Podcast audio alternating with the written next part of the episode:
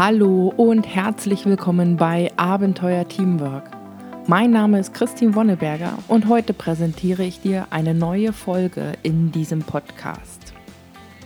Heute geht es um die Frage, ob du als Teil deines Teams auch genug für dein Team leistest.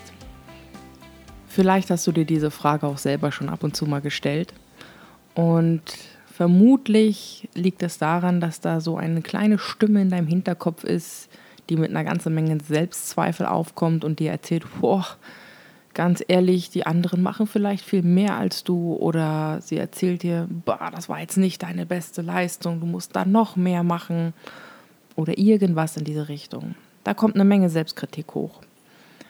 Manchmal finde ich das tatsächlich durchaus berechtigt. Wenn ich zum Beispiel neu in einem Thema anfange, da weiß ich, ich habe noch nicht viel Ahnung von dem Thema und bleibe auch relativ offen und schaue mal, was ich alles noch so an mir verbessern kann, damit ich meinen Anteil im Team verstärken kann.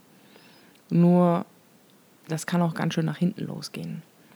So ein gesundes Maß an Selbstkritik ist, glaube ich, sehr, sehr förderlich, aber leider schlägt das schnell über und wir versinken drin regelrecht. Spätestens, wenn dann so Gedanken aufkommen, egal in welcher Variante, aber die dir sagen wollen, ich bin nicht genug, ich bin nicht gut genug hierfür, dann solltest du dringend handeln.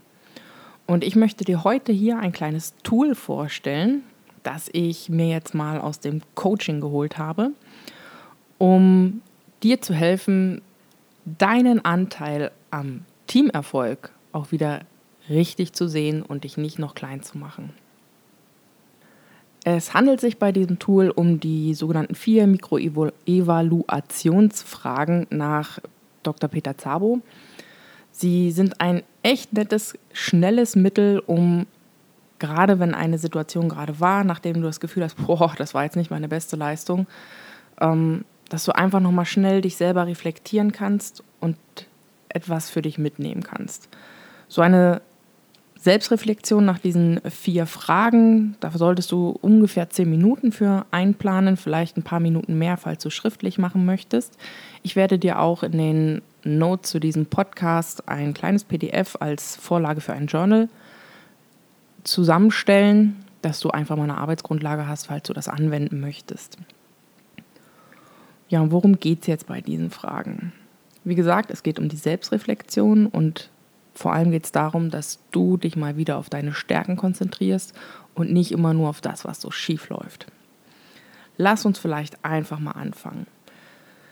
Stell dir eine Situation vor, die erst vor kurzem passiert ist. Zum Beispiel, du warst in einem Meeting, in dem du irgendwie nicht das Gefühl hast, dass du deinen Punkt klar darstellen konntest oder das Gefühl hattest, dass du mit irgendjemandem nicht zurechtgekommen bist, was sonst normalerweise funktioniert, oder irgendwas war seltsam und du hast wirklich das Gefühl, oh Mann, du hast da was falsch gemacht.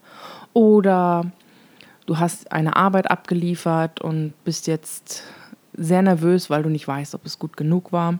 Du bist in einem Projekt beteiligt und da geht es gerade hin und her und irgendwie ist die Stimmung angespannt. Such dir da einfach mal eine wirklich konkrete Situation heraus, die möglichst zeitnah passiert ist. Und dann stelle dir einfach mal die allererste Frage. Wenn du dir deinen Beitrag in dieser konkreten Situation anschaust, womit bist du da am meisten zufrieden? Was hast du wirklich gut gemacht? Was konntest du erreichen? Und hör jetzt nicht nach dem ersten Gedanken auf, sondern überleg mal, ja, was war es denn noch? Und wenn du dann anfängst, es runterzuschreiben, immer wenn du einen neuen Punkt gefunden hast, denk wieder nach, okay, womit war ich noch zufrieden? Was habe ich noch geleistet? Was habe ich gut gemacht? Und schreib einfach so lange weiter, bis nichts mehr kommt. Wenn du mit diesem Teil fertig bist, dann geht's an die zweite Frage. Wenn du deine beteiligten Teamkollegen fragen würdest, was würden sie sagen, was für sie am nützlichsten war von dem, was du geleistet hast? Denk einfach mal drüber nach, wie hilfreich du für deine anderen Kollegen warst. Was hast du dort alles geleistet? Und nach diesen beiden Fragen, wenn du sie sehr detailliert beantwortet hast für dich, dann stellst du dir die dritte Frage aus der Lernerfahrung dieser konkreten Situation. Was wirst du in Zukunft unbedingt beibehalten und somit weiter tun?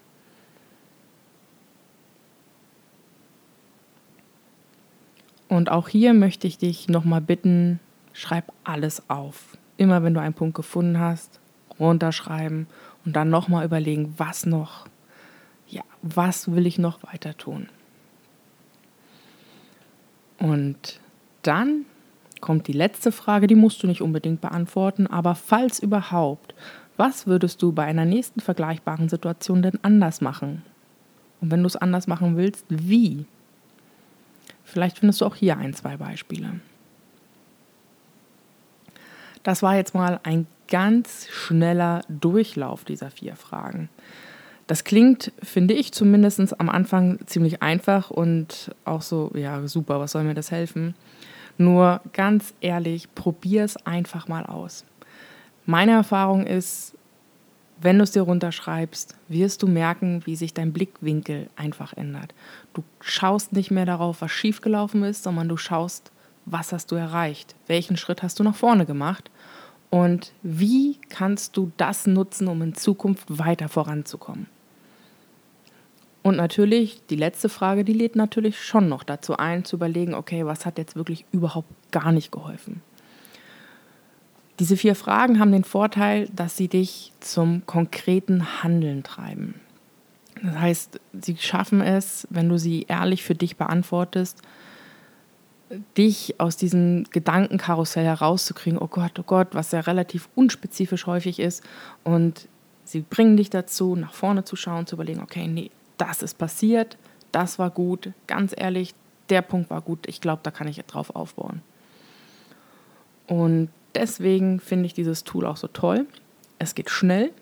Je öfter du es anwendest, desto einfacher wird es werden und desto besser wirst du deine Stärken erkennen.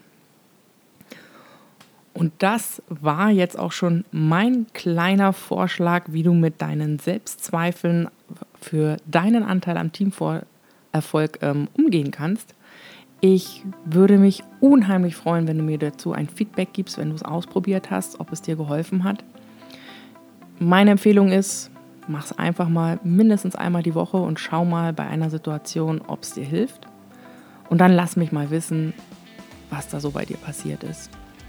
Ich bin dir auch dankbar für sämtliche sonstige Feedbacks, für Anregungen, für neue Themen und hoffe, dass ich dir mit diesem Tool ein paar Impulse geben konnte, wie du dich wieder fokussieren kannst auf dich und deine Stärken und dich so natürlich am besten in dein Team einbringen kannst.